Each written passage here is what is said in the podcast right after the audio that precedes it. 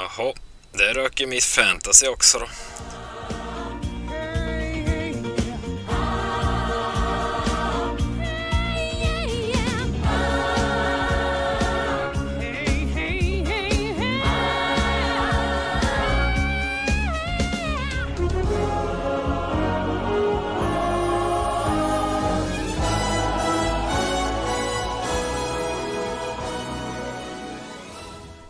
Varmt välkomna ska ni vara till ett nytt avsnitt av Red Army Sverige-podden. Jag inleder det här avsnittet på samma tråkiga sätt som jag brukar insåg jag. Mikael, du är med mig. Hej på dig!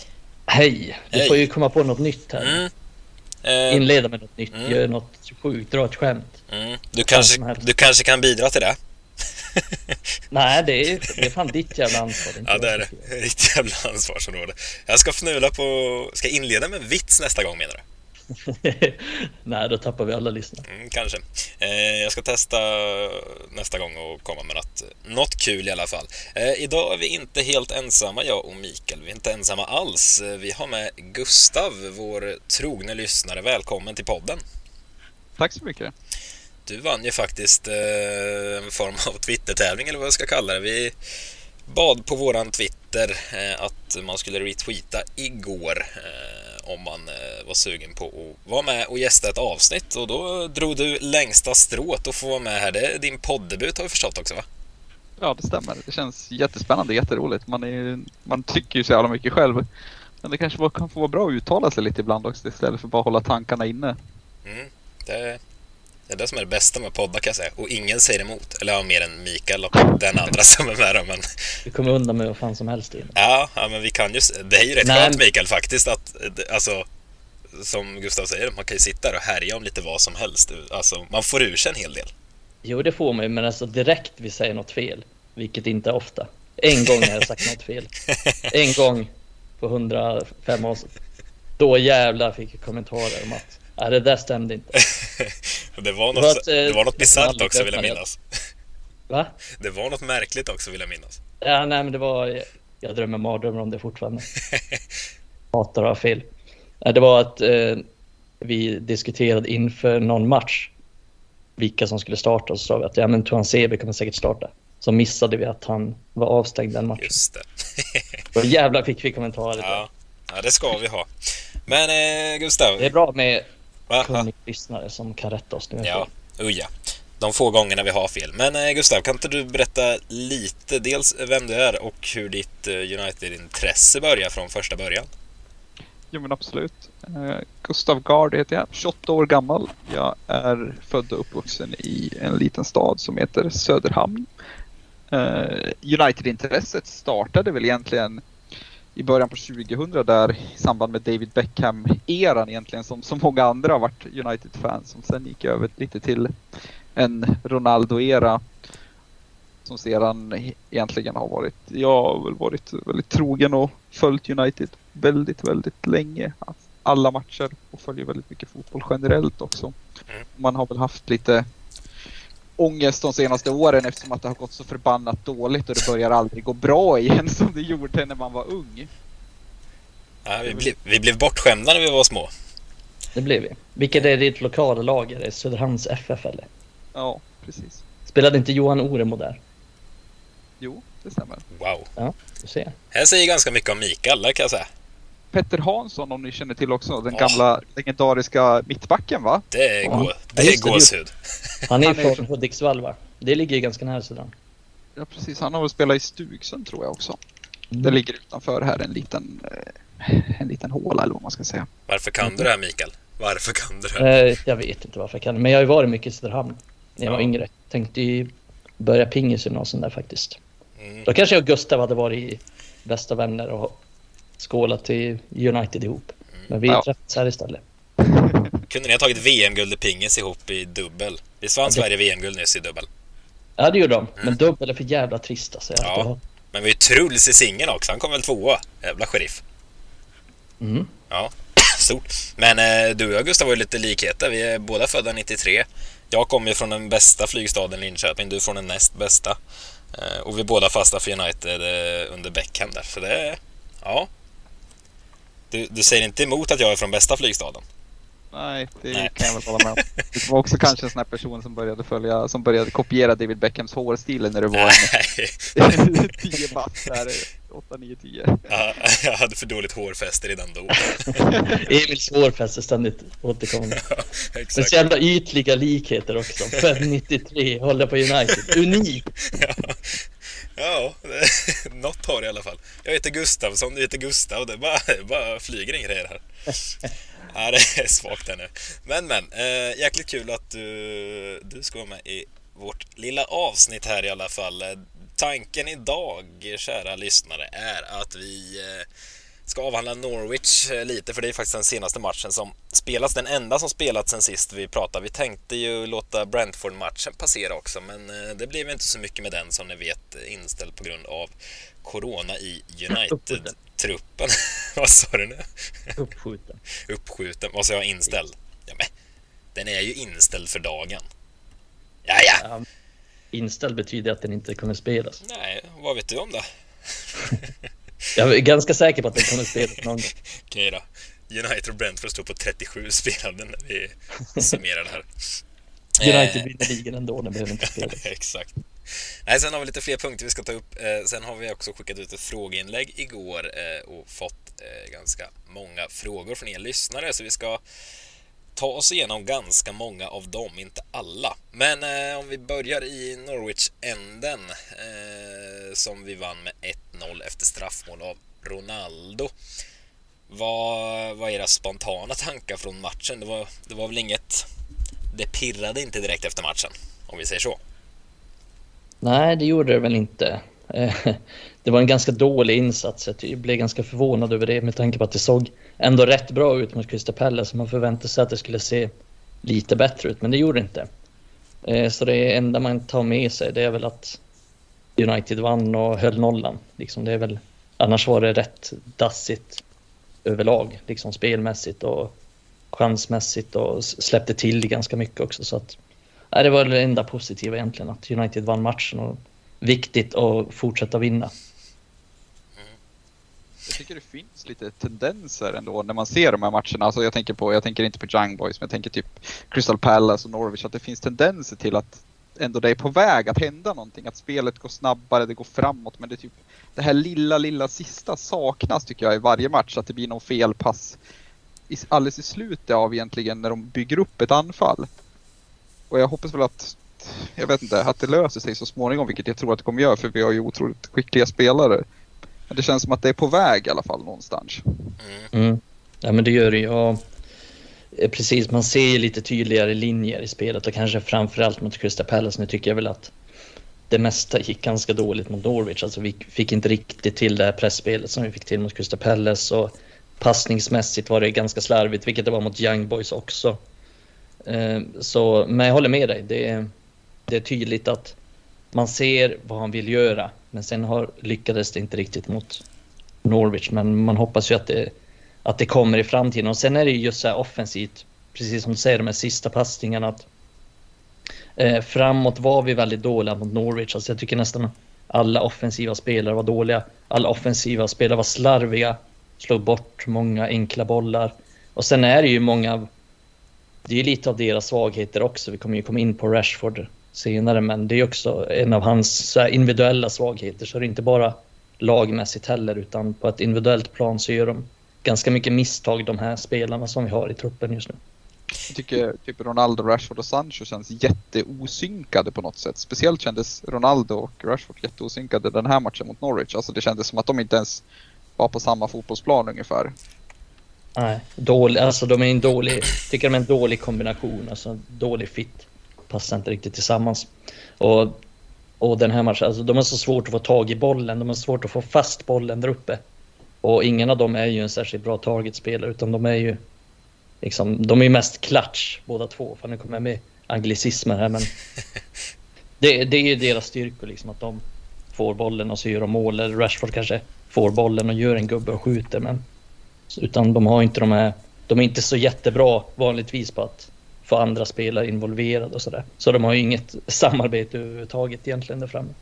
Jag tycker ändå att det fanns flera, jag tyckte att det fanns liksom flera lägen. Jag vet någon sekvens där, där Sancho driver bollen längs vänsterkanten och spelar in till Rashford. som drar med sig tre, fyra gubbar och går ett, skjuter ett avslut som går precis utanför stolpen. I samma läge där så då fortsätter Sancho sin löpning och Rashford hade kunnat spela han fri in i straffområdet. Men Rashford tar hellre ett dåligt beslut och skjuter utanför straffområdet. Jag vet inte, det känns bara som att det inte alls fungerar. Men jag tror att de kommer komma in i det så småningom. Mm. Jag funderar på om vi, vi, vi kanske kan ta vid det, för vi, vi har faktiskt fått in en fråga angående just Rashford. Eh, jag tänker nu när vi ändå kom in på honom, det var Mattias Gustafsson som skickade in den. Eh, så vi blåser av den frågan här nu direkt. Han frågar just om Rashfords utveckling, tycker att han har gått bakåt. Blir det inte mer än så här? Och alltså jag, jag vet, vi pratade om det någon gång i podden tidigare också, men man är lite orolig. Det var väl i senaste avsnittet tror jag Mikael vi pratade om just att eh, ja, att Rashford eh, har någon spelar, spelstilen som gör att han pikar tidigt i karriären och det har ju inte sett lika kul ut sista, sista året men å andra sidan eh, mycket skador och så vidare. Men vad tänker ni kring det? Är ni oroliga över Rashford? Jo, men alltså lite så är det ju som, som Mattias säger. Men, men här tror jag man får ha lite tålamod också och ta, ta lite saker i beaktning. Som att han inte den här säsongen till exempel, han hade ingen försäsong. Eh, förra säsongen spelade skadat väldigt länge. Så två skador hade han ju samtidigt ett tag. Eh, sen har jag inte riktigt haft en tränare som kunnat utveckla honom individuellt. Och det hoppas jag väl blir lite bättre nu. Att han kan få lite guidning, för det tycker jag saknas tidigare. Eh, jag har sagt det förr, alltså hade Rashford spelat under Pep Guardiola så tror jag att han hade kunnat få en liknande utveckling som Raheem Sterling fick vad gäller beslutsfattande. För det är Rashfords största svaghet. Och det såg vi mot Norwich precis som vi... Och Gustav gav ett bra exempel på det. Alltså han tar fel beslut. Och jag hoppas att Ragne kommer arbeta på det. Att ta rätt beslut. När ska han dribbla? När ska han skjuta? När ska han passa? Hur ska han passa? För att det var ju några situationer mot nu mot Norwich. Han skulle spela Greenwood i djupled. De var ju nästan två mot en och han slår den för långt så att han har ju de bristerna också, att han inte riktigt sätter de här enkla passningarna.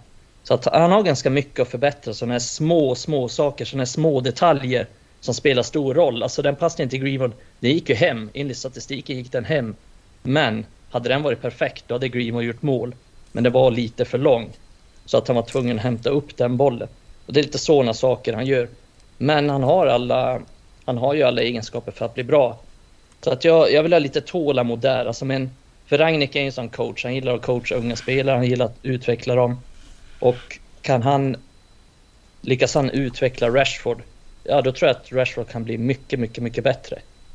Men det gäller att han liksom tar till sig det här och verkligen får, får utveckling i de här bristerna som han har just nu. Många tänker också säkert tillbaka på hur bra han var covid-säsongen, Rashford 1920 där när det vart uppehåll. När både han, Greenwood och Martial, när vi spelade med dem som fronttrio. När det var matcher varannan dag när de bara öste in mål allihopa. Och sen förra säsongen var det väl inte alls lika bra för Rashford. Och jag vet inte, den här säsongen ser inte heller ut att ha börjat så bra men jag tror att han är en spelare som skulle kunna bara ösa in mål om man verkligen man får, om vi Ragnik sätter sin spelstil som han vill spela och det blir liksom ett högt pressspel med mycket kontringar och, och vidare. Då tror jag att han kan bara bräka in mål men jag vet inte om han kommer komma dit. För Visst, han är fortfarande ung men man ska inte glömma att han kom ju fram, vilken säsong var det? 15-16? Mm. han, har ju, han har ju liksom varit en, ändå en A-lagsspelare i snart sju år väl? Mm. Ja, det är sjukt. Han, ja, det, det, han är, är så, så ung som han är. Det är märkligt. Men jag tänker också att Rashford har en sån spelstil. Alltså när, när han är bra, då ser han fruktansvärt bra ut. För då, alltså, då kan han leka med en, en ytterback liksom, som ser ut som en division 6-spelare. Och tvärtom, när han är ur form, Rashford, då ser ju han fruktansvärt dålig ut. För då, det han är inne på, han tar så mycket felbeslut. Han kan ju liksom springa rakt in i en vägg av tre försvarare och han kan slå bort bollar som man undrar vad han håller på med. Och, ja, så mycket felbeslut jag vet inte, han ser väldigt dålig ut när han är dålig och han ser väldigt bra ut när han är bra. Det är lite, tänker Greenwood liksom, om man jämför med honom. Han är så spelskicklig i, i ryggmärgen liksom så han, han, han är inte lika dominant i spelstilen. Även om han är riktigt bra så tror jag inte de flesta tänker på det. För det liksom syns i det lilla. Vi var inne på det förra avsnittet Mikael, att han är så vass när man ser honom live Greenwood. Att man ser alla de små detaljerna. Eh, han är raka motsatsen mot Rashford på sätt och vis där tänker jag. Så, mm. ja, man kanske är lite väl hård mot Rashford också när för det ser så klumpigt ut när han har en dålig dag på jobbet. Mm. Nej, men han har höga krav också. Mm. Och det ska vi ha. Ja, nej, men han slog igenom liksom då. Då såg man ju all potential han hade, liksom sakerna han kunde göra. Och då var han ju bara 18 år också så att han har varit med länge men han har fortfarande mer att ge och hoppas att Ragnik kan få ut det. Verkligen. Men eh, åter till, eh, till just Ragnik och vi pratar ju pressspel och så vidare. Det är det som har pratats väldigt mycket kring Ragnik. Eh, och, nu har vi sett mot eh, Palace och, och, Norwich. Vi stryker väl kanske Young Boys-matchen eftersom det var så roterat. Eh, men pressspelet har man ändå sett lite liksom stoft av vad, vad han vill och man ser den här 4-2-2-2 uppställningen. Blev det rätt två år där nu? Det är hopplöst det där. Eh, men vi, vi har sett den uppställningen, att det liksom finns någonting där. Men jag funderar på det här, alltså hur är det med offensiven då? För jag har inte hört så mycket utan det är pressspelet, vi ska vinna boll och sen ska vi snabbt till anfall. Men eh, alltså, finns offensiven där i Ragnis spel då? Förstår ni frågan? uh, nej, men... ja, men jag, jag, jag, är lite oroad. Alltså, det, det pratas ja. det här pressspelet jämt och ständigt och jag som inte har dunderkoll på Ragnik från början, jag säger jaha, vad, vad har han för offensiva tankar och tendenser och finns de? Ja, men det, det är väl lite som du säger att Eh, man ska vinna tillbaka bollen högt och ska man slå den snabbt i djupled. Till, det är väl därför Rashford spelar som en av de två anfallarna också för att han är vår bästa djupledslöpande anfallare och han är den som går mest i djupled av alla. Och slår det ut rätt, ja men då, då, kommer man ju utnyttja det hur mycket som helst. Alltså, nu tar jag exempel här från Leipzig-matchen mot eller Leipzig-matchen förra säsongen i Champions League på hemmaplan då när han kom in och då ser man ju att när, när en backlinje står högt och när United får ytor och kan slå bollen snabbt i djupled på honom. Ja, men då kommer han göra mycket mål och då kommer han såra de flesta försvar. Så det är väl tanken lite med, med hans offensiv här, men han har inte riktigt fått till den än. Det har han inte. Jag tror också att den, alltså jag tror att den kommer komma. Men jag vet inte, man, alltså jag är bara glad att vi liksom, att, att vi såklart vinner matcher och det behöver han ju. Men ju mer de får träna tillsammans, han kommer ju väl in i en liten hastig period här med att han först inte fick arbetstillstånd, han har inte fått så många träningar, det vart covid nu. Jag tror att det kommer komma så småningom egentligen. För om man ser till materialet med spelare vi har så är det ju, vi har ju ett supermaterial av spelare. Det finns ingenting som tyder på att de inte ska kunna vräka in mål varje match. Likt vi gjorde till en början med Ole, om ni kommer ihåg det. Mm. Där det var liksom 5-1, 4-0 mm. flera gånger om jag tror, att det kommer, jag tror att det kommer lossna förr eller senare. Jag är bara glad att vi släpper in, har släppt in noll mål två matcher i ja, Premier League-matcher i följd. När hände det sist? Ja. 119 eller 18 ja. kanske? Vet fan när det hände, har det ens hänt? Jag läste att um, United har vunnit två raka 1-0 matcher. Det är första gången på sex år man har gjort det i ligan. Mm. Um, men jag håller med dig, alltså, det var ju Ragni, det är hans, liksom, det är hans första prio. Och det sa han ju redan innan han kom Eh, då kring Arsenal-matchen att släppte in för mycket mål. Alltså, släppte, släppt till för mycket chanser, släppte till för mycket skott på mål. Så det var hans första liksom, gärning han skulle, han skulle åtgärda och det har han ju gjort. Eh, får man ju ändå säga, även om det inte var perfekt mot Norwich. Eh, sen håller jag med dig, jag tror att offensiven kommer komma. Det är ju den som... Alltså man behöver jobba ganska mycket mer än på träningsplanen. Han har inte fått någon tid att göra det riktigt.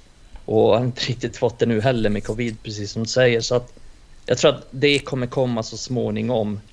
Eh, men det är svårt att sätta i början. Och fan, man blir bara irriterad när man tänker på det med, med tanke på att han hade kunnat få så mycket mer tid. Alltså man bara hade sparkat Ole i rätt tid och liksom ja, Vi ska inte hamna där igen. Det, jag orkar ja, inte. Men fan, det är ju så jävla dumt. Ja, det är så dumt så det Och nu får han liksom ingen tid att göra någonting Nej. för att det matchar hela tiden. Och nu är covid kommer att spöka också. Det är allt Nej, det... vi, ska, vi ska inte heller glömma bort att vi, liksom, vi hade tre år med Ole och sen hade vi hade ju inget spel. Vi vet ju ingenting egentligen. Vi vet ju såklart inte vilken, vart spelarna är i deras liksom, fotbollstänk men att efter tre år med Ole så är jag inte förvånad att vi inte liksom har gjort att det inte har hänt så mycket än. Jag tror att det kommer komma.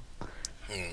Nej, alltså läser man mellan raderna på Rangens uttalande så är han väl inte superimponerad av hur många saker har skett. Och det kan man väl säga, se på hans uttalande om vad Mike Phelan gör till exempel. Ingen som vet fortfarande efter det uttalandet.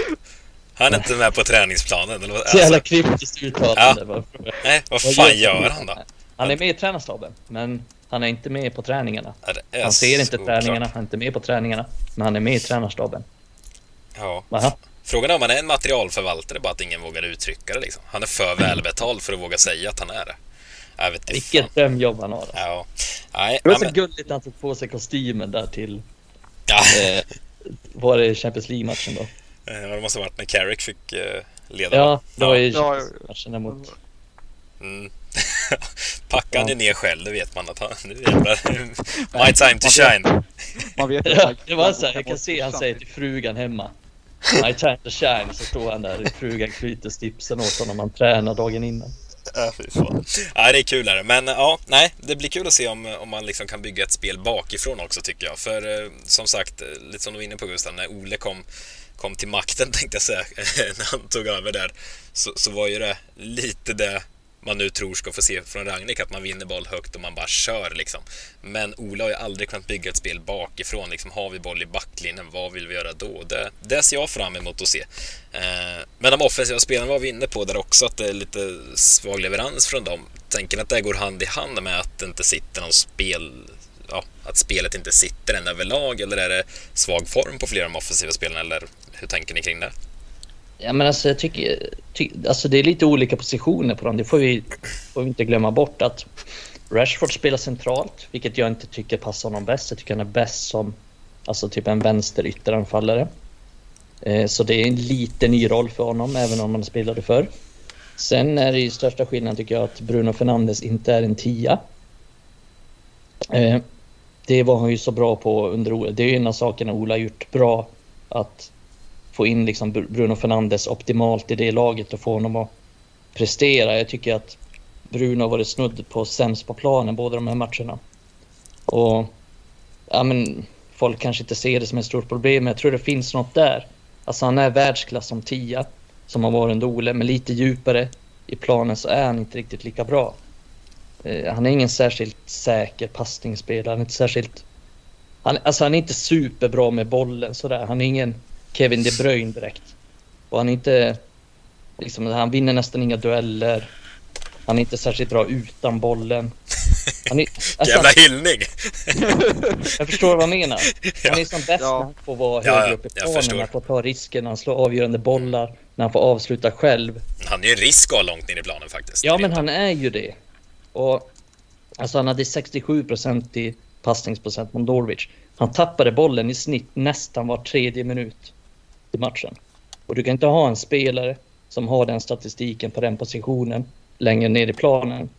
Så jag tycker ett stort problem som United hade den här matchen mot Norwich och som United haft tidigare också under ganska lång period. Det är att man inte har någon kontroll på matcher.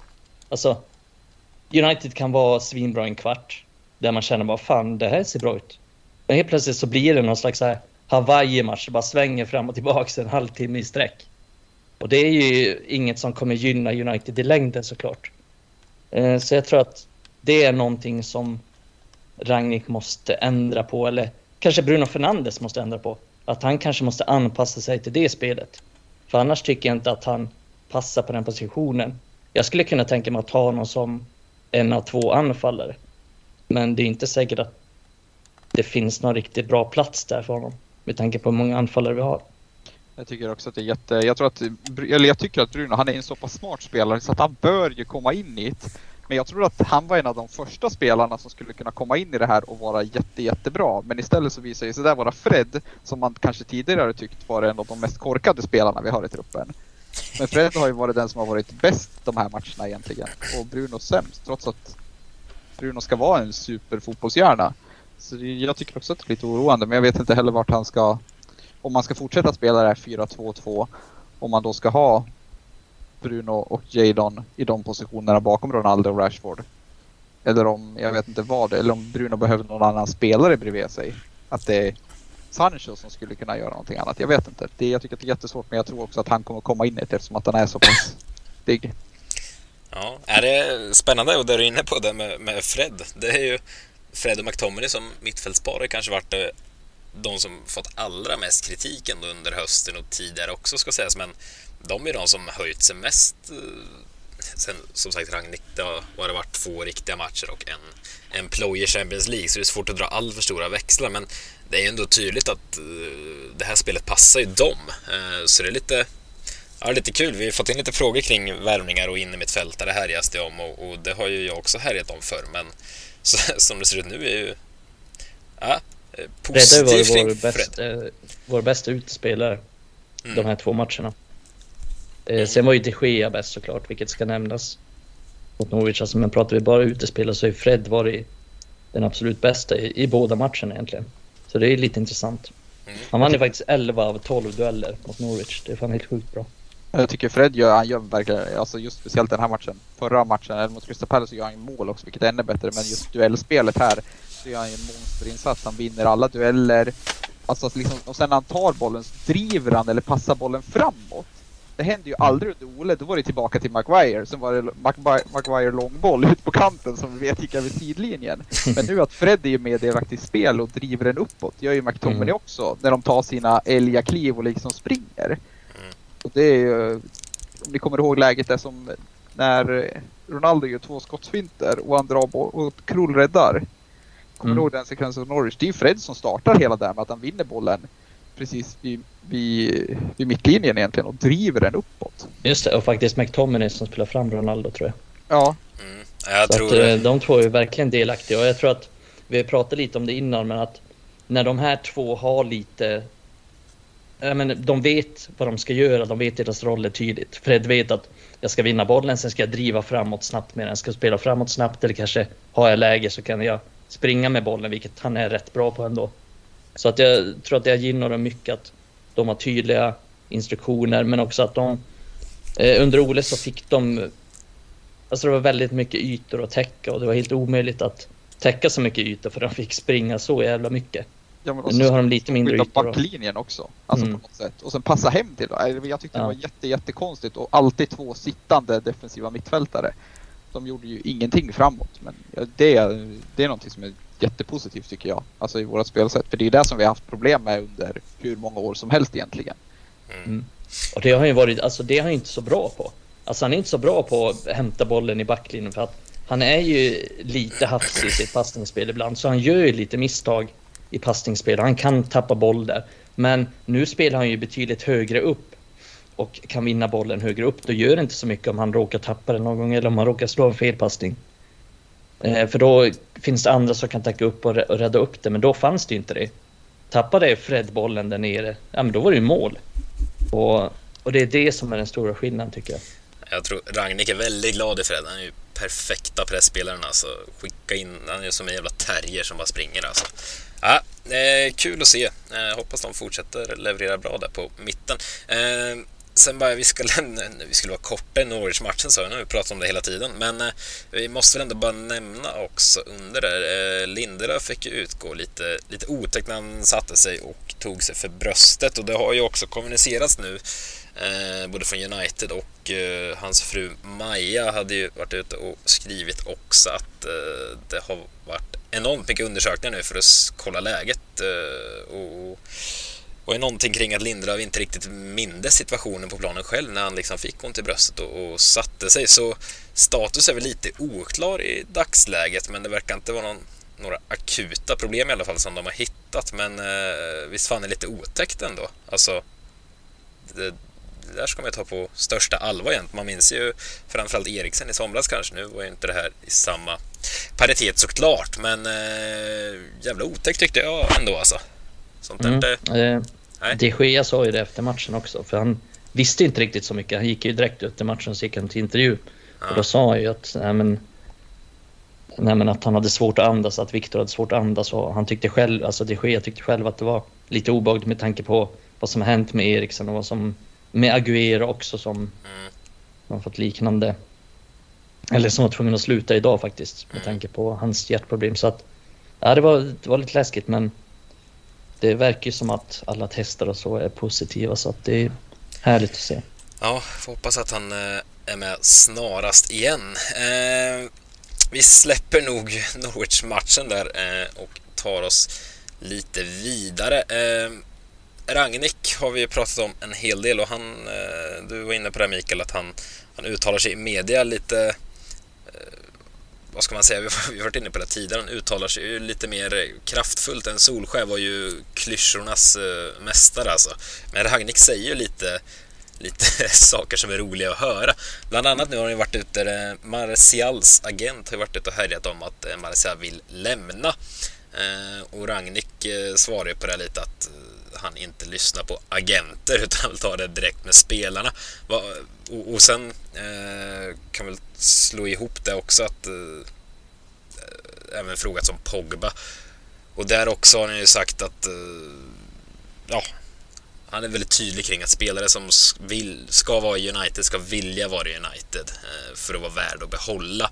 Och då syftas det på Pogba och att han vill vänta in honom från skada och sen prata med Pogba. Så det låter som att Ja, men han sätter ner foten lite. Vill Pogba, håller han och Raiola på och ska därifrån, då kan han lika gärna dra. Samma med Martial, då kan han lika gärna dra. Men vad, vad tänker ni eh, kring det hela? Jag gissar att ni har läst, läst det mesta om det här också. Ja, mm. alltså jag tycker, jag tycker, får man säga att man blir så jävla trött på Martial eller att man inte orkar med honom mer? Du får säga precis vad du vill, bara ja, inte alltså, säga ja, något rasist eller sexist. Nej, men självklart inte, men just alltså Martial. En spelare som han har ju en skyhög lön, alltså, och har väl ett kontrakt till är i 2024. Men han är ju, jag tycker Martial, alltså sen han skrev det här kontraktet så har han ju varit absolut som sämst egentligen när det gäller. Han är ofta skadad. Men jag tror också en spelare som han kan liksom han kanske kan få en utlåning i januari och förhoppningsvis bli såld efter det då. För jag tror ändå att det finns vissa klubbar som kan ha nytta av han. Men jag ser inte hur han ska kunna få plats i våran trupp. För vi har ju en sån otroligt bred trupp. Och sen samtidigt så kan vi inte ha en sån spelare som sitter på bänken med den lönen och inte spelar någonting. Han, får ju, han är inte heller jättegammal. Han behöver ju spela liksom för att kunna utvecklas till den här superspelaren som man trodde han skulle bli en gång i tiden. Du kan lika gärna prata om Pogba när du säger det faktiskt. Det, ja, är lite, det är lite exakt samma sak ja. faktiskt. Sen Pogba kanske bara... högre höjd enligt mig. Ja, men, ja. Jo, absolut. Men Pogba också går man över till han så han har ju ändå, vad har han, sex månader kvar på kontraktet. Mm. Han eh, köptes ju jättedyrt och aldrig ens varit, levt upp till egentligen några förväntningar man har om han.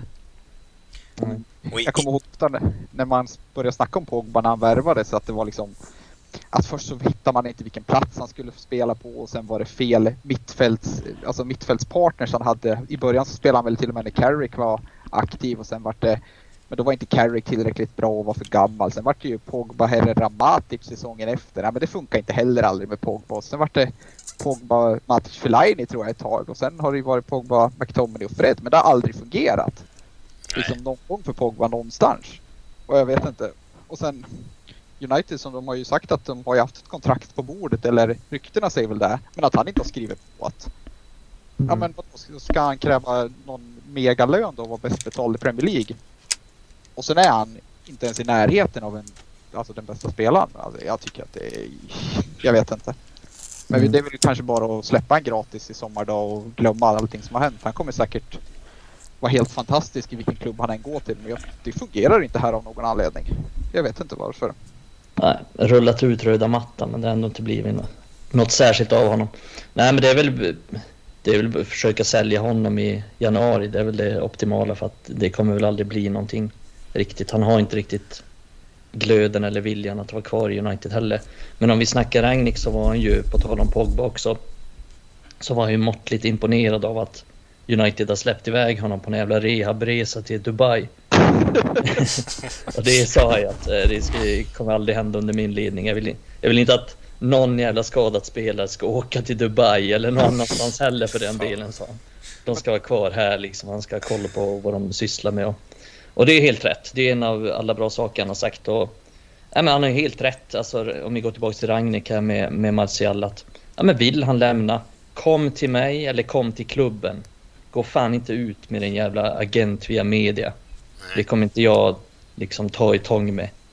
Uh, för, för, det har han ju sagt också. Ja, men vill du spela Manchester United? Ja, men lämna då. Det är inte svårare än så. Och Martial och Pogba är ju två spelare som... Ja, men jävligt mycket talang, men det har inte riktigt funkat för dem i United. Alltså om man ser till hela, hela karriärsbiten så har det inte riktigt funkat för någon av dem.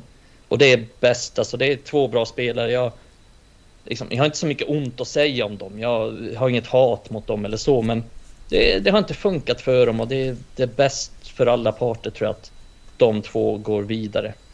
Men och Pogba och, har man haft så jävla mycket ursäkter till alltid, som du var inne på Gustav. Det är fel, han spelas på fel ställe, spelas på fel sätt, det är fel människor runt honom. Men vad, vad, vad fan, ska man bygga en hel trupp och helt lag efter bara Pogba? Jag har själv stått i Pogbas ringhörna för jag tycker hans höjd är helt fantastiskt. Det har jag uttryckt många gånger i podden, men nej, jag, jag har bara gett upp där. Alltså det... Men jag tycker situationen med Pogba, har blivit, den har blivit så fel från, alltså från början. Att ja. nu är han skadad, det kommer in en ny tränare, det kommer ett transferfönster. Han har sex månader kvar på kontraktet. Vi vet ju inte när Pogba är tillbaka. Ja, men Ska han då försöka komma in de här sista månaderna och spela för ett nytt kontrakt eller ska han spela för att en ny klubb ska ta honom gratis i sommar? Jag vet inte, men hela situationen känns bara fel.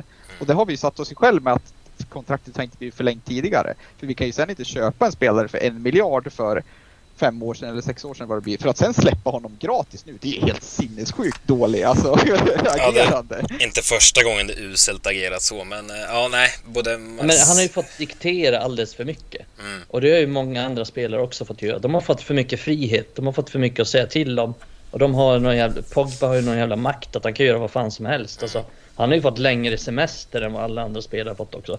Det har inte funnits några liksom regler för de här spelarna. Så att han har ju kommit och gått hur han vill så det är inget konstigt att han Nej. helt plötsligt så är han skadad så han är iväg i Dubai. Och det är väl, alltså jag fattar ju grejen liksom. Det är väl bättre alltså, för rehabilitering att vara på ett varmt ställe. Nu är jag ingen läkare men jag känner att det är rimligt.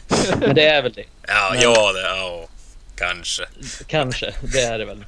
Det låter rimligt i alla fall. Men, men det är en sån sak bara att han åker hit. Varför han inte Phil Jones skulle inte åka till Dubai. Han gör sig inte i Dubai heller. Det ska fan sägas. Nej men... Där hade Ole satt ner foten. nej, men, nej men det jag tycker är skönt med... men det jag tycker är skönt med Ragnik är att han verkar vara så... Som du är inne på, alltså agenterna har ju haft så jävla mycket att säga till om United också. De har varit inne och petat och haft Raiola, ni vet. Ja, vi ska inte ens gå in på det. Men, men det känns som Ragnik är lite av gamla skolan där. Det ska inte vara någon jävla agent. Säg vad du själv vill. Herregud, du är en vuxen man. Säg, säg som det är istället för att hålla på. Nej, det uppskattar jag som fasen med Ragnik alltså. Jag ska säga också Adam, Adam Kufs, våran drogna lyssnare, skickade in på Twitter också och sa just att hur skönt är det inte att höra en tränare uppmana en want away-spelare att vara en man och själv ta diskussionen istället för att gömma sig bakom agenten. Och han syftar givetvis på Martial men bör även gälla andra som typ Pogba, Raiola. Det är precis det jag varit inne på. Det, ja, jag bara hålla med Adam där att det är eh, skönt att höra att eh, lite raka puckar på, på den gode Ragnik. Eh. Ja, det snackade vi om innan. Vi snackade så här, vad har han gjort bra? Ja, men han satt ett pressspel, han har bytt liksom uppställning så här, han har, han har fått två raka segrar i ligan. Men det bästa han har gjort, det är fan sakerna han har sagt. Mm. Han är så jävla uppfriskande i, i det han säger. Det är jag mest imponerad över. Det är hans sätt att prata liksom. Auran! Jag är inne på aura igen. Aura. Fan vad jag Allt han säger är rätt liksom. Allt han säger är, är sådana här saker som är, man bara wow. Vad fan har de hållit på med här i flera år innan han kom? Var har han varit hela mitt liv? Det är som att bli förälskad. Det känns också genuint och på riktigt när han säger någonting. Om man kommer ihåg Oles citat så var det bara vad fan sitter gubben och säger. Men på, på Ragnik, jag vet inte, det känns annorlunda. Det kanske också är för att han är ny och man har mått dåligt under en lång tid nu. Men jag vet inte. Mm. Ja, det kanske är så att det hade låtit bra oavsett. Mikael hade kunnat ställa sig där och hade låtit vettigt med tanke på vad vi hört innan. Men men. Eh, vi måste också beröra lite ändå att det blev inställd match igår tisdag mot eh, Brentford eh, på grund av Corona i och kring Uniteds A-lagstrupp. Det är ju lite oklart hur många och vilka som är smittade ska vi säga, men eh, ja, det är ju corona i flera andra Premier League-lag också. Någon match har blivit inställd med Spurs. Och sen ja, läste jag innan vi började spela in här att Leicester hade ett gäng, men där, där verkar som matchen ska bli av. Så det är lite... Vissa matcher blir inställda, vissa inte. Ja, precis. Men sen tror jag det var att Leicester ska väl möta... Hur var det nu? Leicester ska möta Tottenham här framöver tror jag. Eh, så det var någonting att då kan de inte ställa in den matchen för Tottenham har redan så många uppskjutna så det kommer bli kaos. Och, ja, jag tror inte Leicester har en enda tillgänglig mittback till Nej, det är lite synd om dem faktiskt. Men eh, ja, det, det, är svårt och vi fick fråga här från Bengt Norman fråga, tror ni risken är stor att ligan tar en paus för att det blir fler som smittas? Och ja, det är klart att den risken finns, absolut. Sen känns ändå som det ska gå lite längre den här gången, tänkte jag säga. Men många är ju trots allt vaccinerade och de säger att den nya varianten inte är riktigt lika farlig så, verkar det inte som. Men fan vet, vi, har ju, vi vet ju inte mer än någon annan såklart. Men det är klart att det finns risk det för fler inställda matcher. I, men det är många sjuka i Sverige också, alltså, som jag mm. känner som är dubbelvaccinerade och haft det förr men ändå Ja, så... Ja, så det är svårt att svara på. Vi har ingen aning. Blir det ens United-Brighton nu till helgen? Ingen aning. Det slog mig nu att vi, vi har inte ens med på agendan att prata om den matchen. men, det, men förmodligen så blir den väl av. Ja, eh, vi, det mesta tyder väl på det, men det. man ska inte bli förvånad om den skulle bli uppskjuten. Nej. Såg jag att Sky Sports gick väl ut och sa att Premier League hade sagt nej till att klubbarna inte får skjuta upp några matcher den här veckan. Mm. Det låter också lite oklart. Det kan de inte säga. På grund av covid. Ja, men de har ju panik. De har ju panik. Alltså, ja. Det ryms ju inga fler matcher. Alltså, man skulle kunna göra det typ i så Spanien, Italien för att de har ju ändå lite utrymme kring, kring jul och nyår så här, där de ändå inte spelar någonting. Så att man skulle kunna klämma in en match där, men det kan man inte göra i Premier League. finns fan inga luckor i schemat så att jag förstår att de svettas utav helvete där. det positiva för dem är väl att eh, det är mästerskapsår nästa år, men det är ju inte förrän, eh, förrän på vintern. Så de kan ju faktiskt förlänga säsongen med någon månad om det skulle behövas, tänker jag. Så vet jag inte, det finns väl regler för det med att de måste få ledigt och hej och hå. Men, men, eh, vi får väl se. Det är väl bara att knipa skinkorna, hålla tummarna och, ja, och se helt enkelt eh, vart det leder. Eh, nog om covid, för det blir ingen diskussion, för vi vet ju ingenting som sagt. Eh, Champions League har ju lottats i veckan också. Det var ju en, en cirkus i sig. Jag gissar att alla som lyssnar på det här har, har hört att det blev, eh, vi fick PSG först, eh, men det hela lottades om på grund av att just Uniteds eh, Ja, United var en stor del i det jag tänkte säga, det var inte Uniteds fel, men eh, det blev fel att United Villarreal lottades mot varandra först. Det ska inte gå och då plockar man bort Uniteds boll ur skålen. Sen verkar inte den ha kommit tillbaka i rätt tid så här var lite oklarheter. Efter mycket om och men så lottades det om och vi fick Atletico Madrid. Vad Lottningen behöver vi inte diskutera, det kan man kika på på andra ställen. Men eh, Atletico Madrid, vad är era spontana tankar kring, kring den lotten? Det är svårt att säga. Ganska svår lottning, även om de inte har varit så bra den här säsongen så hade man ju hellre tagit något annat lag lite lättare. Men jag vet inte om, om de passar United så bra heller. De är ju ganska defensiva fortfarande, spelar väldigt defensivt och försöker vara disciplinerade. Och det har väl inte, liksom, om, om man ser till hur PSG eh, passar United så kanske det hade varit lite bättre ändå, även om PSG har högre toppar såklart. Men PSG har ju skulle ju vara väldigt sårbara mot Uniteds omställningar och så kan jag tänka mig. Eh, men eh, just Atletico, nej men det, det, är väl kul för att United inte har mött dem liksom. Eh, PSG har vi mött, vad fan är det, typ sex gånger de senaste åren. Så man är ju lite trött på det mötet så att det, det ska bli kul med Atletico men nu är det ju ett tag kvar till tills den matchen spelas och mycket kommer in och hända och sådär men det, det kommer bli en, en, en, tuff match tror jag. För att de, de är liksom bra i den här typen av matcher. Alltså jag tycker att det är väldigt roligt att vi faktiskt får ett, ett bra lag egentligen om man får uttrycka sig så. Även fast de inte var jättebra i gruppspelet. De har väl inte gått jättebra i ligan heller. Men att man får ett sånt lag. Alltså man får en svår match. För nu får man ju ändå säga att Ola är borta, Ragnhild kan komma in, att vi börjar på något nytt. Att det är lika bra att man kastas ut i hetluften direkt. Istället för att man ska få spela mot Salzburg eller Sporting Lissabon och så mindre, mindre sämre klubbar. Utan att det blir en svår match direkt. Hur kommer de att hantera den om två, tre månader liksom? Jag tror att det är jättebra för att jag vet inte vad om, såklart vill man ju att United ska gå och vinna Champions League varje år de är med, men det är ju inte rimligt eftersom att vi har varit så uselt den senaste tiden. Men jag tycker att det är bra att man får liksom en tuff match direkt. Jag har blivit så skadad också att jag tycker det är lite skönt att slippa ångesten och möta något sånt gäng som du säger, Sporting eller Salzburg. Du hade varit så jävla skäms skämsigt när vi åker ur där. nu är det så här, ta Atletico, det är inte så att det är tidernas eh, sämsta grej eh, om man åker ut mot Atletico. Så skadad jag har blivit av de här åren, men... Äh, Ja, jag är ofta positiv, det vet du ju. Men äh, det blir en intressant match minst sagt. Men äh, Mikael, man kan ju omöjligt, även jag läste också på ganska många ställen så här att PSG hade kanske passat oss bättre. Men vad fan, det, det, går ju inte att hellre sitta och säga att man tar PSG med liksom Messi, Mbappé, Neymar framåt. Det, det kan jag bara inte sitta och säga alltså. Även om de kanske passar oss bättre. Men Så nej. kan det vara. Ointressant diskussion just nu dock. Ja, vi kan säga det. Nej, eh, vi får se helt enkelt. Eh, Champions League drar inte igång än på ett par månader igen. Så eh, det hinner vi diskutera bra många gånger.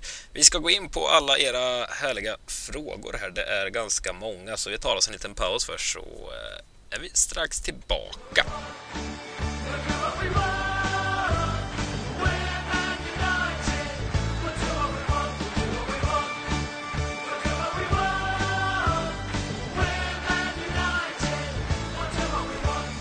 Ja, men då ska vi väl eh, bita tag i denna frågelåda.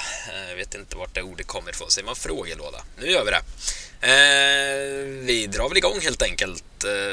Bengt Epperlein har fått in en fråga från på Twitter. Vad talar för att Rangnick blir permanent tränare efter denna säsong?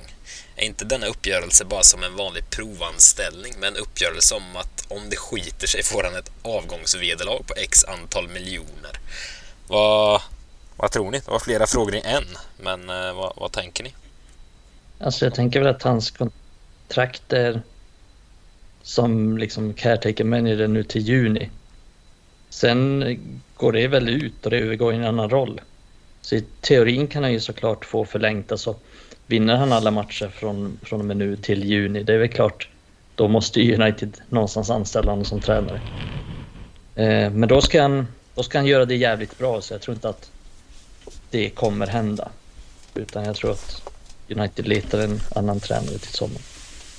Jag tror också att United liksom inte vill hamna i samma sits som man gjorde med Solskär. Att det gick för bra ett tag och sen bara anställde man honom för att det var liksom en good feeling över det hela. Att man faktiskt har för en gångs skull tänkt igenom någonting. Vill jag hoppas och tro. Mm. Att man nu kommer köra med Ragnik hur den går till sommaren och därefter börja titta på att rekrytera en ny tränare. Vad man är mm. ute efter. Men att man tar det långsamt så att det inte skiter sig totalt igen. Förmodligen. Och sen kommer ju, tänker jag, att Ragnhild kanske har en del att säga till om också. Vem som ska vara den nya tränaren. Mm. För det sa ni själv också Ragnhild att uh, i det arbetet, om man själv anser att han är den som bör fortsätta så kommer han ju säga det till ledningen också. Så uh, Ja, han har nog ganska stor makt, den gode Ragnik. Men det är intressant om, om som du säger Mikael, säg att han vinner alla matcher. Det kommer inte ske såklart, men att det går fruktansvärt bra eh, under eh, hans tränarperiod här. Det blir ju spännande att se. Tänk om man tittat ut till exempel Ten Hag som vi fått in en fråga här också om. Men, men tänk om man liksom tittat ut honom, pratat med honom. Vi ska ha honom. Tror du att man liksom slår man undan en sån plan och, och tar Ragnik som tränare istället om han vill det? Nej, svårt att, svårt att se det om det inte går exceptionellt bra. Ja. ja, det lär vi få se, men vill inte Ragnhild lär hänga kvar i klubben bra länge i alla fall, verkar det som. Eh, här närmsta åren. Eh, Jocke Sjöstedt har skickat in eh, två frågor. Vi börjar med hans ena fråga som eh, är lite på samma tema. Där han har skrivit att jag läser någonstans att Ten Hag är Uniteds första val som permanent tränare. Finns det något konkret som säger att det är huvudspåret eller är det clickbait som alltid frågan? Och det är ju, ja, som alltid med United-värvningar åt höger och vänster så skrivs det ju ja, varenda spelare i hela världen har varit på väg till United. Men vad tror ni? Tror ni det ligger något i, i Ten Hag-ryktena? Är det, är det första spåret, tror ni? Vi vet ju inte heller det såklart, men vad, vad säger er magkänsla? Ja, men det tror jag. Eh, jag tror inte United har bestämt något definitivt än. Jag tror att de har några alternativ. Och de alternativen som ligger närmast tror jag är Ten Hag och Pochettino. Eh, och det är väl ändå hyfsat trovärdiga källor som har sagt att det är så. Eh, jag har inte sett några andra namn som har nämnts särskilt mycket och av lika trovärdiga källor. Men om Ragnik är med och bestämmer så är det väl inte otroligt att det kan bli någon tysk tränare eller någon tränare med den tysk kopplingen i alla fall. Men eh, huvudspåren verkar ju vara Pochettino och Ten Hag och det verkar vara de två som, som ligger närmast. Mm. Blir spännande att uh, se vad tränarcirkusen landar i. Uh, vi har fått in ett gäng frågor också kring, uh, det får vi alltid när vi lägger ut uh, frågeinlägg, kring värvningar och försäljningar. så slår ihop lite har en liten del om det här. Rasmus Ivarsson, våran, det är den Rasmus har varit med i podden ett gäng gånger ska vi säga, som tillhör Red Army Eh, redaktionen, eh, han skriver vilka spelare kan lånas ut i januari, både från A-lag och U23. Om jag börjar med att vända mig till dig Mikael, för du har bra, bra jäkla koll på ungdomarna. Eh, vad, vad tror du? Tror du vi har några som kommer vandra härifrån i januari? Ja, alltså om vi snackar U23 så kan det väl bli Tede Mengi kanske som blir utlånad.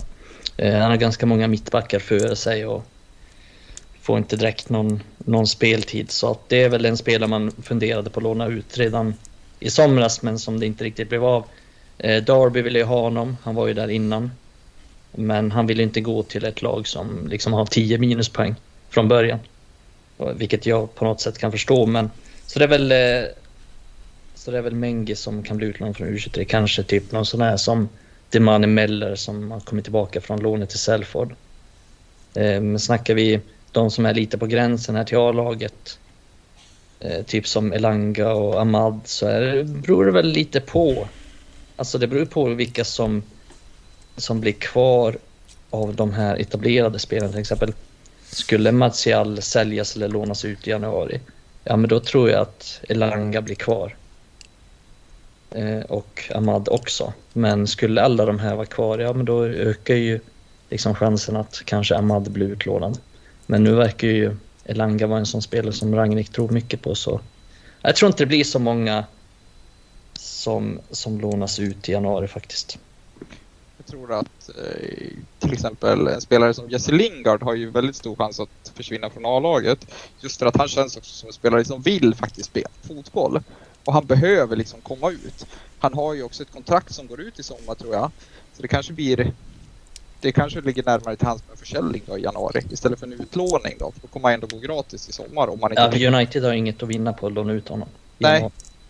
Jag tror i sådana fall att det blir en försäljning. Men sen ser man en spelare som, som till exempel Phil Jones då, som inte har spelat fotboll på två år.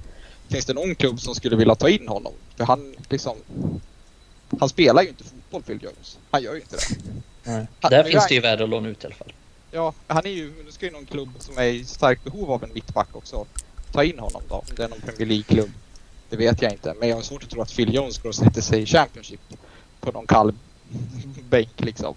Det är så en jäkla chansning som du säger om någon klubb är i stort behov av mittbackar. Det är ju en jävla chansning att plocka in Phil Jones också. Ja, Med tanke på hans skadehistorik framförallt. Det är ju liksom, jaha. Liksom, jag såg, så finns det ju spelare som kanske som Juan Mata som inte heller spelar någonting men det är samma sak där. Han spelar inte fotboll. Ja, men då ska han gå till ett lag som spelar fotboll. Men det känns ju som att han trivs väldigt bra i United som person. Så han är nöjd i sin situation till sitt kontrakt går ut. Mm. Alltså Matas enda roll har egentligen varit att han ska vara i klubben, han ska vara i omklädningsrummet. Han ska inte spela någonting, man ska vara där. Så det vore ju så jävla roligt om man lånade ut honom. han, han kan ju ta över efter Mike Phelan kanske, tänker jag annars. Var en god, en god gubbe älskar Mata så jag har liksom inget ont att säga om honom. Jag tycker han är en fantastisk kille så här, men det är så sjukt att han är kvar. Ja, det är det faktiskt. Men eh, vi, vi, har fått in lite fler frågor kring det. Ni var nästan inne och touchade på det, men Erik Karlsson frågar, säg nu att Martial och Lingard säljs. Behöver vi verkligen fylla på med nya gubbar då? Tänker att vi har Ahmad Elanga, Hannibal och Shoretsire att fylla på med. Och det är väl, ni svarar nästan på den frågan, det beror väl lite på. Eh, ja, säljs Marcelo Lingard. Jag tycker inte att vi liksom måste direkt köpa någon i januari då om de säljs här i januari. Utan mm. de, de nyttjas ju knappt ändå så det känns som det kan nog eh, men, men som du säger, lånar man ut Amado Elanga då kan man inte sälja Marcelo Lingard. Då behövs det såklart plockas in något. Men, ja, men det, jag tror att det, det hör ju ihop liksom. Ja, exakt. Det, Eh, och vi har ju redan för stor trupp, vilket Ragnik också har sagt. Ja. Så jag tror inte det. Så, i något. Så, ja, det, det, blir de som fyller på helt enkelt. Alltså, ja. Gör man sig av med Marcel och Lingard, ja, men då fyller man på med Ahmad och Elanga och Hannibal och dem. Mm. Men gör man sig inte av med Marcel och Lingard, då kanske någon av dem blir utlånad. Eh, lite, så, lite så känns det som man står. Eh, Anton Jakobsson undrar om just Elanga. Eh, kommer Elanga etablera sig som en, som en spelare som alltid tas ut till truppen? Vad, vad tror ni där närmsta tiden? Tro, tror ni att man tänker att eh, honom lånar vi nog ut nu eller tror ni att man kör på honom? Satsar på honom? Ja, nu tar jag över alla frågor här, men så, så får det fan vara. Så, sorry Gustav, du får ta några snart. Men som det ser ut nu under Ragnik så skulle jag säga att ja, då är han en sån som alltid tar ut, tas ut i truppen. Men sen vet man inte vad nästa tränare tycker. Vi var inne på det lite att ja, men Ten Hag kanske tas ut eller kommer till sommaren eller Pochettino och de kanske inte gillar Elanga lika mycket. Eh, men det som är fördelen med Elanga är att han är extremt noggrann i allt han gör, hur han tränar, bra på att ta in instruktioner, bra på att lyssna, lära. Han vill utvecklas hela tiden och jobbar. Och sen när han väl spelar så jobbar han väldigt hårt för laget. Eh, sen har väl kanske inte Elanga riktigt samma tekniska förmåga som ja, men säg Ahmad eller Hannibal och inte riktigt kanske samma spelförståelse heller. Men har ju andra egenskaper som är nyttiga, särskilt ett lag som vill spela rakt och snabbt som Ragnik vill. Och det är därför Ragnik gillar honom. För att han är snabb i djupled, löper mycket i djupled, eh, bra på pressa, tar ett hårt jobb. Så under Ragnik, absolut. Jag är väl ingen, heller ingen ungdomsexpert, men om man ser ändå till matcherna från Crystal Palace till nu så att Elanga kommer in i minut 70, eller vad det var mot Crystal Palace, som första spelare egentligen att bli inbytt. Det är ju, jag tycker inte det är ett jättebra tecken på att han faktiskt tror på den här killen. Sen att han spelar 90 minuter mot Young Boys också, några dagar senare, det är ju egentligen ett kvitto på att de tror att tränaren också faktiskt satsar på ungdomar Tror på utvecklingen. Det skulle aldrig hänt under våra tidigare tränare. Nej, precis. Och var med, han var ju med på bänken också nu. Eh, Mandorovic hade säkert fått komma in om det var lite andra förutsättningar. Säg att United hade lett med 2-0 eller 3-0, då hade han säkert kommit in. Eller kanske om det hade stått 0-0 till och med också. Eh, nu blev det väl kanske inte optimalt där eftersom United ledde med 1-0 och skulle försvara sin ledning. Då kanske man inte behöver Elanga. Eh, så han har absolut visat förtroende för honom, ännu mer förtroende än för Ahmad till exempel. Precis, för det stod väl 0-0 när han varit inbytt mot Crystal Palace. Han gjorde, Fred gjorde mm. väl strax efter han kom in. Det är ju liksom... Ja, det, det, var det väl. Och det var till och med, du sa 70, men det var kanske tror jag, lite, lite tidigare än det till och med. Mm. Ja, så att det var väldigt stort förtroende faktiskt. Ja, verkligen. Det, det, jag hoppas på bara, alltså, det är skitkul det som ni är inne på, att liksom en spelare som Elanga får förtroende och, och kanske även Ahmad och så vidare här. Men det jag känner bara inför våren Alltså jag hoppas man tar ett beslut att så här, ja, men nu satsar vi, Elanga får med A-truppen här och han kommer verkligen få speltid nu under våren, men då lånar vi ut Ahmad, eller tvärtom. Jag hoppas det blir något sånt, så det inte blir så här att man ska ha, ska ha alla ägg i korgen och liksom kör både behåller både Ahmad och Elanga och, och så finns Lingard och Marcial och så kvar, så det blir liksom att ja, Ahmad och Elanga får en, en match var tredje vecka var. Eh, då känns det hellre låna ut någon av dem så den personen får speltid där och sen satsa på en av dem som får speltid här. Eh, hoppas man har en sån mm. tanke så de inte liksom tar ut varandra för då, ja, i den åldern de är, de behöver speltid så jag hoppas att man, man löser det ja, oavsett om det är United plan. eller inte. Ja, men precis. En plan och det är väl det vi har snackat om innan att Ole inte riktigt hade för dem. Nej. Eh, så jag hoppas att Ragnik har en plan. Ja, det är väl det det är väl det också som man ser om man ändå tänker tillbaka på att för vi har ju så fruktansvärt mycket spelare nu när vi är inne på transfers. Vi köpte ju Pelistri och Ahmad samma sommar väl? Mm. De är ju båda högerytter. Sen kommer Jadon Sancho in den här sommaren. Ja, men då har man tre högeryttrar som alla är runt 19 till 21 år. Och man bara, jaha okej. Okay. Och sen har vi Marcus Rashford som också är ytterspelare, samma som med Martial. Ja, det... Jag menar, vi, sätter, vi sätter oss ju i en sits där vi har massvis med spelare som vi har köpt in för pengar. Och sen, jaha, ja, vad ska vi göra då? Men för att de här unga spelarna ska få utveckling så måste de ju få spela fotboll. Ja, det är märkligt eh, hur det har skötts. Men som sagt var, där hoppas vi att det blir, blir bättring nu. Eh, ett par, eh, eller ett gäng frågor till eh, har vi fått kring, kring värvningar och så. Vi vet att Mikael älskar att prata värvningar så vi fortsätter på, den, på det spåret. Eh, Kevin Elg frågar vilka spelare tror ni lämnar United i januari och vem tror ni vi värvar om vi nu gör det? Vad, vad tror ni? Eh, och nu tänker väl jag eh, försäljningar och inte utlåningar. Eh, Lingard och Marcel har varit inne på kanske Mata. Ser ni någon annan som ni tror kommer lämna? Men alltså, det beror helt på. Vill någon köpa de här spelarna? Vill någon köpa Phil Jones? Då kommer han Nej. lämna. Vill någon köpa Jesse Lingard? Då kommer han lämna. Vill någon köpa Andreas Pereira? Då kommer han lämna. Vill någon Just. köpa Martial? Då kommer han lämna. Vill någon köpa Pogba? Då kommer han lämna. Helt övertygad om det. Eh, Så det beror helt på. Men historiskt sett har vi sett att ja, men United har svårt att få sålt typ Pereira, svårt att få sålt Jones, svårt att få sålt Lingard också. Eh, så det beror helt på om någon vill köpa dem. Eh, om vi köper något beror också på om, om någon av dem lämnar. Alltså, säg att ja, men vi får in bud på Jones, Lingard, Pereira, Martial och Pogba. Ja, men då, då köps förmodligen en ny mittfältare eftersom Pogba har varit en så stor del av truppen. Eh, så det beror helt på, på det. Det har väl också ett problem United det som alltid har varit ett känt problem eller det är väl alltså extremt United-problem. Det är att man sitter på de här spelarna och sen har de sådana stora löner att det är väldigt svårt att göra sig av med dem. Göra sig av med Anthony Martial är ju jättesvårt eftersom att han sitter på 250 000 pund i Mm. veckan. Skulle han gå till Frankrike, ja men han kommer ju få Kommer han få hälften av det? Ja men det är bara att gå till den själv. Ja men Gustav du ska få ett nytt jobb. Du får halva din lön. Mm. Nej, då sitter jag kvar här hellre. Alltså jag menar spelarna har ju ändå ett privatliv och en framtid att tänka på utanför fotbollen. Så Mm. jag förstår att vi hamnar i den här sitsen men det är ju ledningens problem eller vem det nu är som förhandlar fram kontrakten om de är så dåliga på att förhandla. Så att man sätter ju sig själv i skiten och nu har vi en jättestor trupp. Ja, precis. Så ska man säga rent konkret så tror jag eh, alla de där kommer bli kvar i januari. Och då tror jag inte att United köper dem. Det ska väl sägas också att januarifönstren brukar ju historiskt sett, det brukar inte hända jätte, jättemycket. Det snackas hit och dit och kors och tvärs, men det är ju faktiskt rätt sällan som det blir några drakar till eh, nyförvärv eh, i, i europeiska fotbollen under januarifönstret, så vi får väl se. Eh, Det har ju varit mycket snack om han Haidara, vad tror jag han heter, från RB Leipzig. Mm, mm, som Mm. spelar. Men det är väl en spelare som om jag förstår det rätt som påminner väldigt mycket om Fred. Men det känns inte som vi behöver byta ut Fred i dagsläget. Snarare kanske att det är en spel vi behöver ha en mittfältare som byter ut McTominay om ni förstår vad jag menar. För Fred känns som att han har centrerat sin plats nu efter den här, de här matcherna och jag hoppas att han gör det också. mm. Ja, det blir intressant att se. Alltså. Eh, Jocke Sjöse skickade också och fråga om det finns några, några rykten med substans angående försäljningar, utlåningar eller värvningar i januarifönstret, så det har vi varit inne på. Eh, det finns det inte riktigt. Alltså det är väl inga försäljningar direkt som, som ryktas någonting. Och de som ryktas in det är väl ja, men Haidara som säger ryktas lite in. Annars är det inte så mycket. Nej, och, och alltså United vill ju...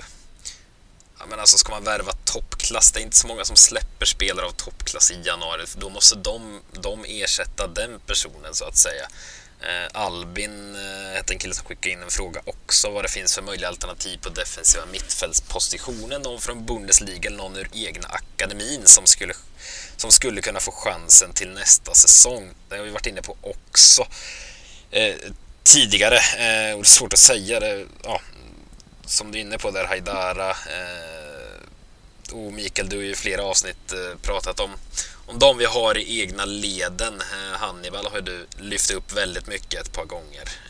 Så det Mm. finns alternativ finns ju, men det är svårt att peka på spelare utifrån tycker jag. För det finns så pass många, det är så brett och, och man höftar mest om man chansar in någon, någon Ja, spelare från sen- annat lag.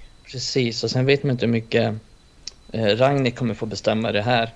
Om, om han bestämmer så är hans track record liksom att han gillar att ta in unga spelare och gärna ganska billigt som han sen kan utveckla. Eh, en som det har snackats lite om det är ju, nu vet jag inte så mycket om den här spelaren, men Boubacar Kamara från Marseille eh, vars kontrakt går ut till sommaren tror jag. En 22-årig defensiv mittfältare. Så det är väl den typen som man skulle kunna kolla på ganska billigt i januari eller till sommaren som kommer gratis.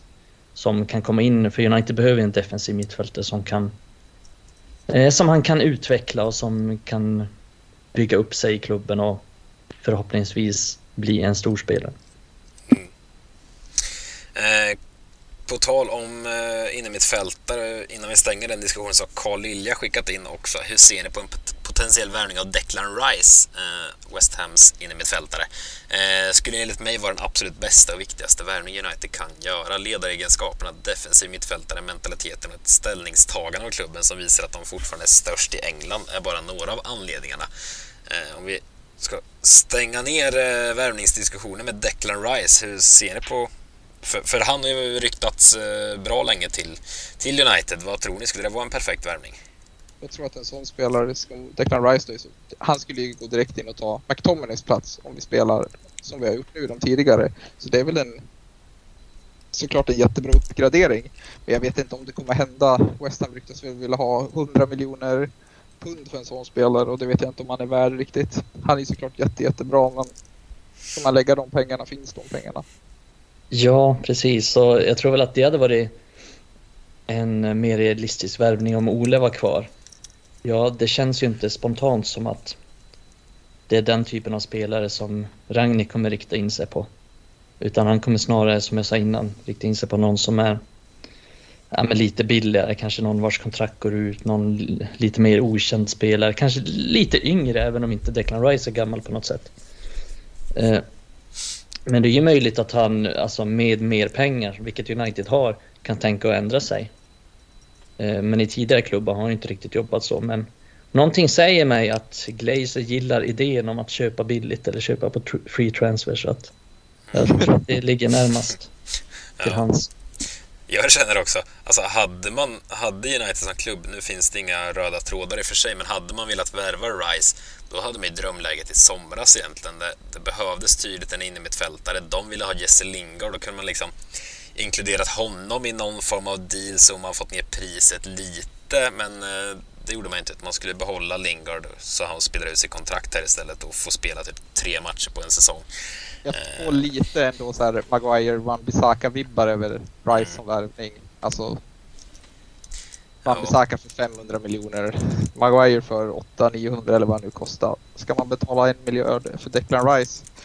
Jag vet inte ja, om det kommer falla ut så jävla väl ändå. Oh, nej. Jag, är inte, jag är inte hundra övertygad om, om Rice heller ska jag väl säga. Eh, återstår att se värvningsfronten och vi närmar oss i januari med stormsteg så vi får väl se vad det, vad det landar i, om det landar i någonting. Eh, nu släpper vi eh, värvningsfronten. Jesper LG har frågat när kommer Dalot knipa högerbackspositionen permanent? Blir Ragn Ja, vi börjar där. Han hade två frågor. Vi börjar där. När kommer Dalot knipa högerbackspositionen permanent? Jag vill tro att han har gjort det, ja. Och jag hoppas faktiskt det också. För det känns som att Dalot är en mycket spelskickligare fotbollsspelare än vad Van Bissaka Sen att han kanske inte är lika bra i sitt försvarsspel, men har man sett alla matcher som vi gör med Wan-Bissaka, hans positionsspel är ju katastrofalt när vi spelar försvar. Alltså alla offsides han upphäver och alla dessa idiotiska tacklingar. Det är ju under att vi hade inte fått alltså, fler, fler straffar emot oss eller alltså, farliga frisparkar för att det är ju en livsfarlig fotbollsspelare. Ja. Ja, jag, jag tycker absolut Jag tycker att Wan-Bissaka är en riktig säkerhetsrisk och jag är jätteglad att Dalot har varit så pass bra. Jag hoppas att han fortsätter vara det. Ja, jag är tveksam till Dalot alltså.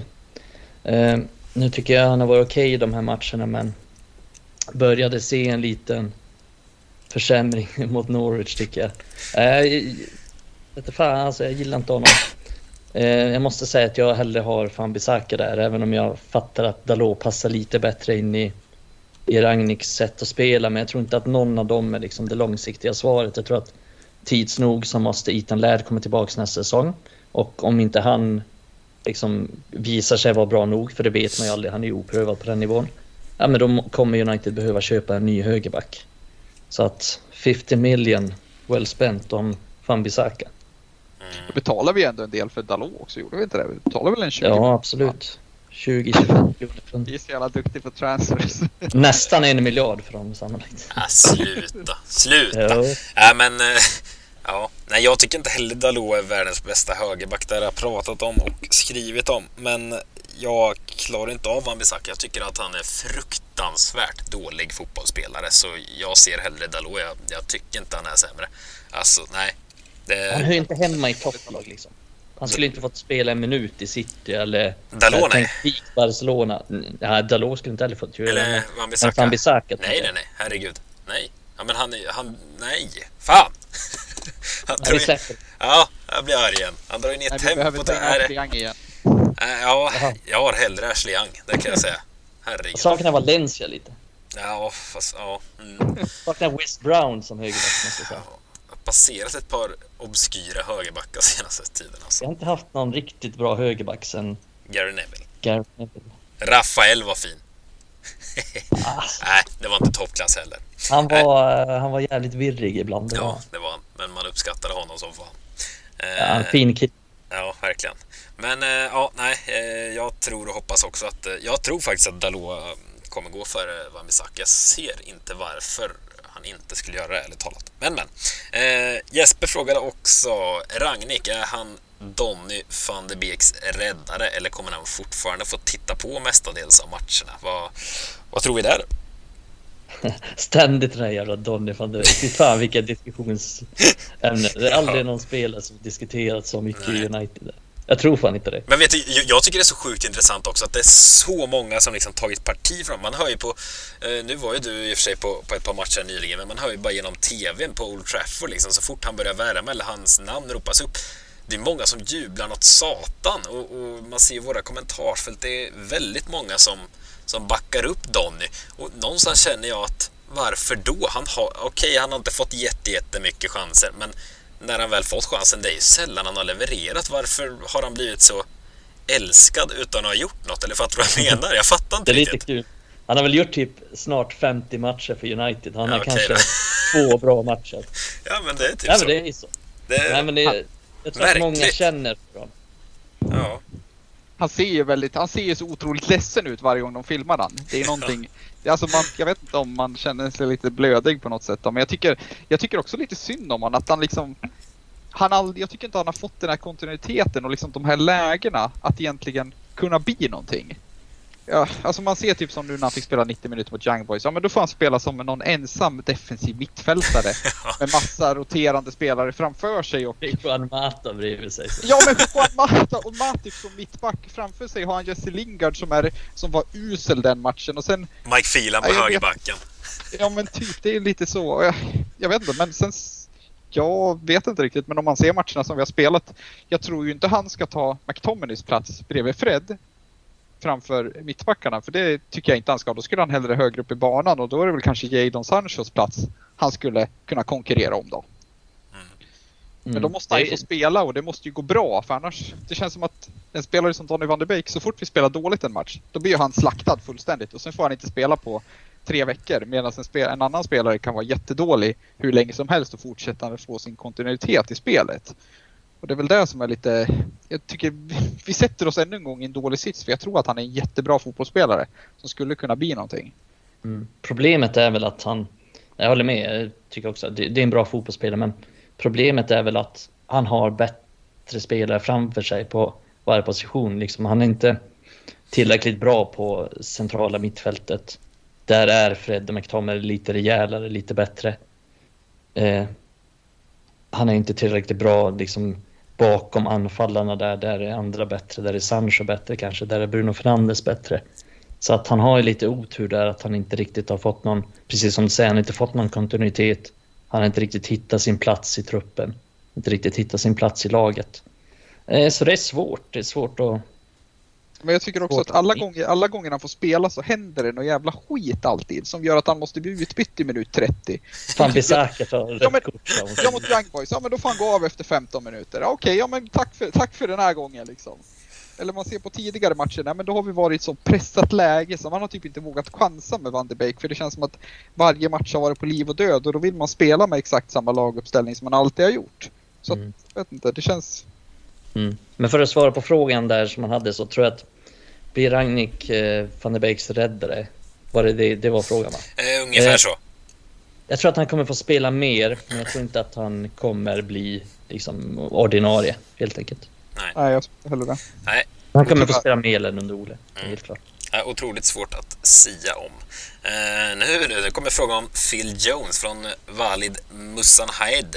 Eh, hur ser Phil Jones chanser ut nu med ny tränare? Blir det frysbox eller kan Ralf faktiskt vara den första sen Sir Alex att se storheten i vår klubblegendar och göra honom till nyckelspelare igen?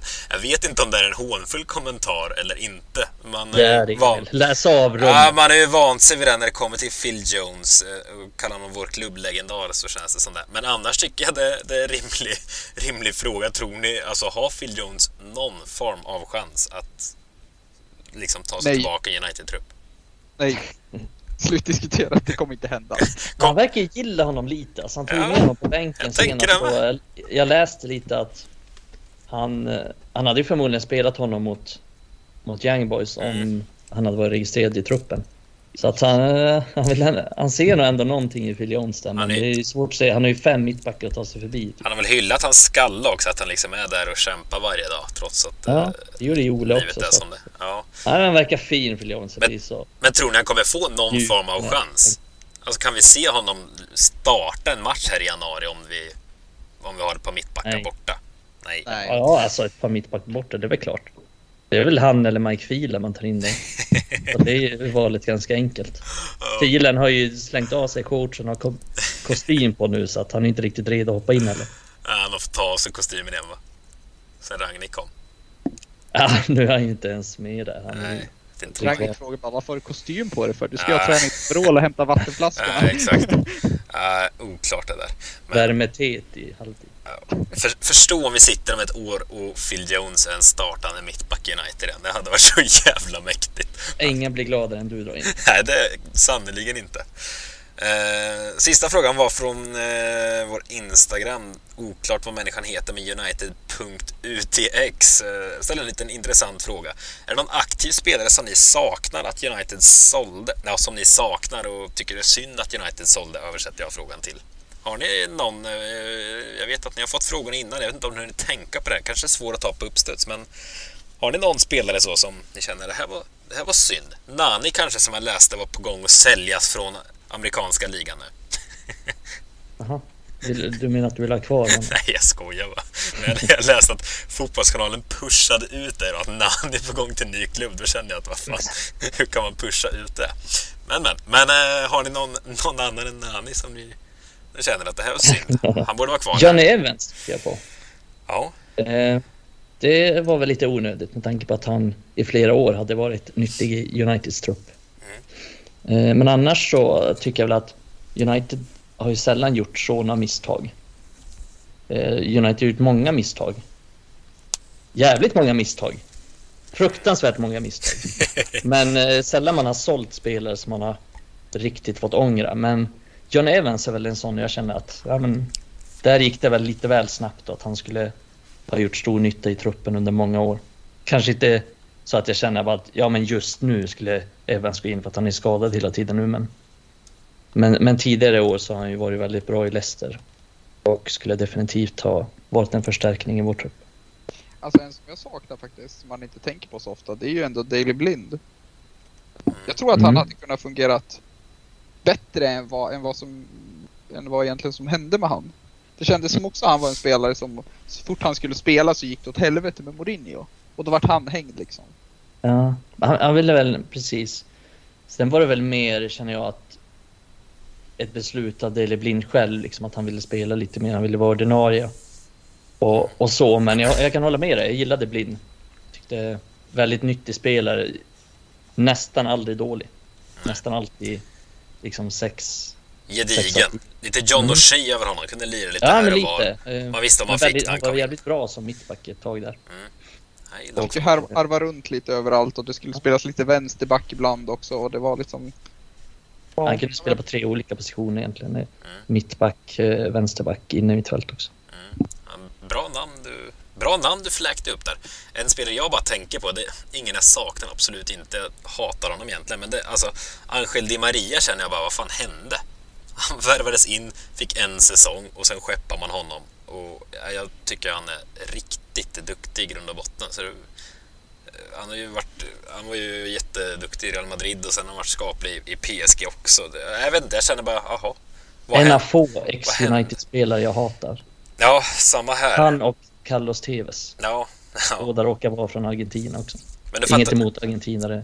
ja, nej, men du fattar vad jag menar ändå någonstans. Det är så här, jaha. Eller, Ja. jag vet inte, jag saknar dem inte på så Det kändes bara, vad, vad hände? Han, var han ens här? Han bara kom Ja. och sen försvann han och sen har han varit jättebra i sin karriär men inte i United. Nej, lite Det är en oklart. quizfråga i framtiden. Om eh, Di Maria, har han spelat i United? Det blir som så här Victor Valdes. Mm, ja.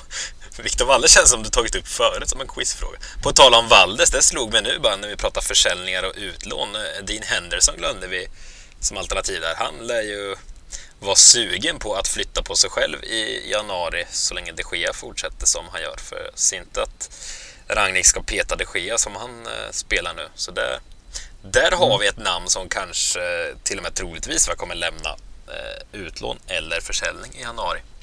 Vet fan alltså, jag har inte riktat så mycket om det i alla fall. Nej, men, tror, ja, men han själv, han är ju supersugen på att dra. Han kan ju tänka sig att gå ner till. Han vill ju visa det. Han är ju ny tränare nu. Nu vill ja. han ju visa att han är bäst. Ja, kanske, men eh, de Gea presterar på absolut världsnivå nu så jag vet inte riktigt vad han har att komma med. Men äh, ja. En vi... annan spelare som jag kommer att tänka på det är också Ander Herrera. Jag tror att det hade kunnat fungera bättre än vad det gjorde med han. Det kändes aldrig som det var riktigt bra när han spelade i United. Men det hade kunnat blivit det. Han var ju ändå här i säkert, vad var han, fem år kanske innan han stack på än en gång misslyckad Han var nog ungefär fem år. Mm. Ja, men, jag tror att det hade, alltså liksom, det hade kunnat fungera mycket bättre. Men det, man får lite blindvibbar över han också. Det gick bara åt helvete.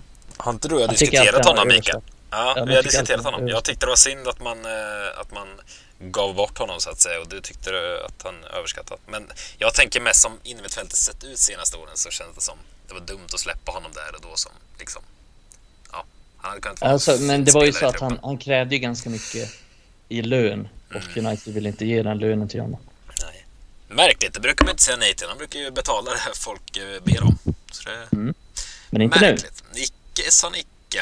Eh, det var de frågorna vi fått in, eller ett par har sorterat ut faktiskt som vi diskuterat tidigare. Bland annat var det ett gäng frågor om mittbacksfrågan, eh, vem vi tror kommer spela när Varan är tillbaka. Det diskuterade vi väldigt mycket i förra avsnittet tror jag det var. Eh, så där kan vi, vi kan ju fråga Gustav för sig, vad, vad tycker du? Vilket är ditt mittbackspar om alla är tillgängliga här nu?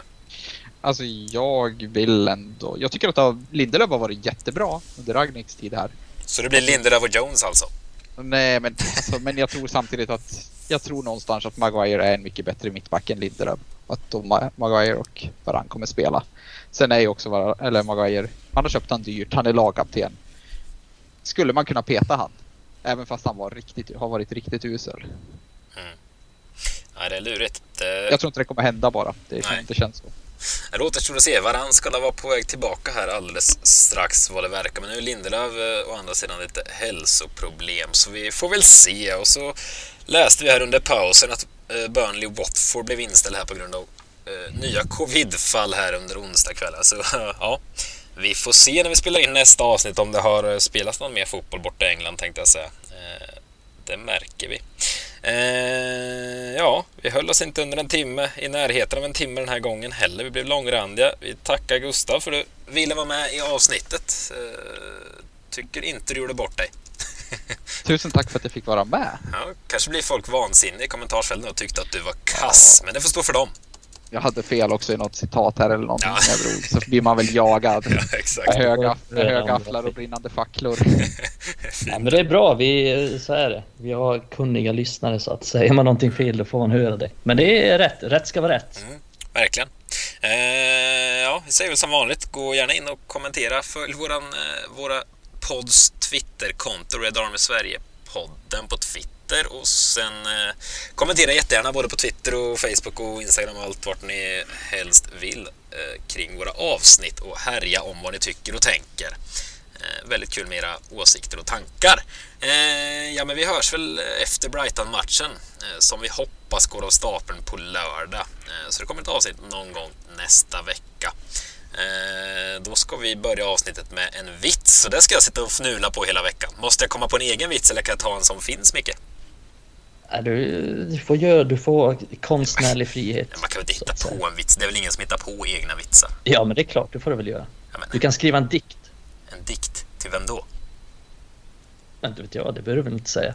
En djup dikt? Det är inte så att Selma Lagerlöf sa vem hon skrev till. Nej, men jag är inte... Jag tänker inte heller jämföra mig med Selma Lagerlöf. Så ödmjuk är. Ja, vi får se.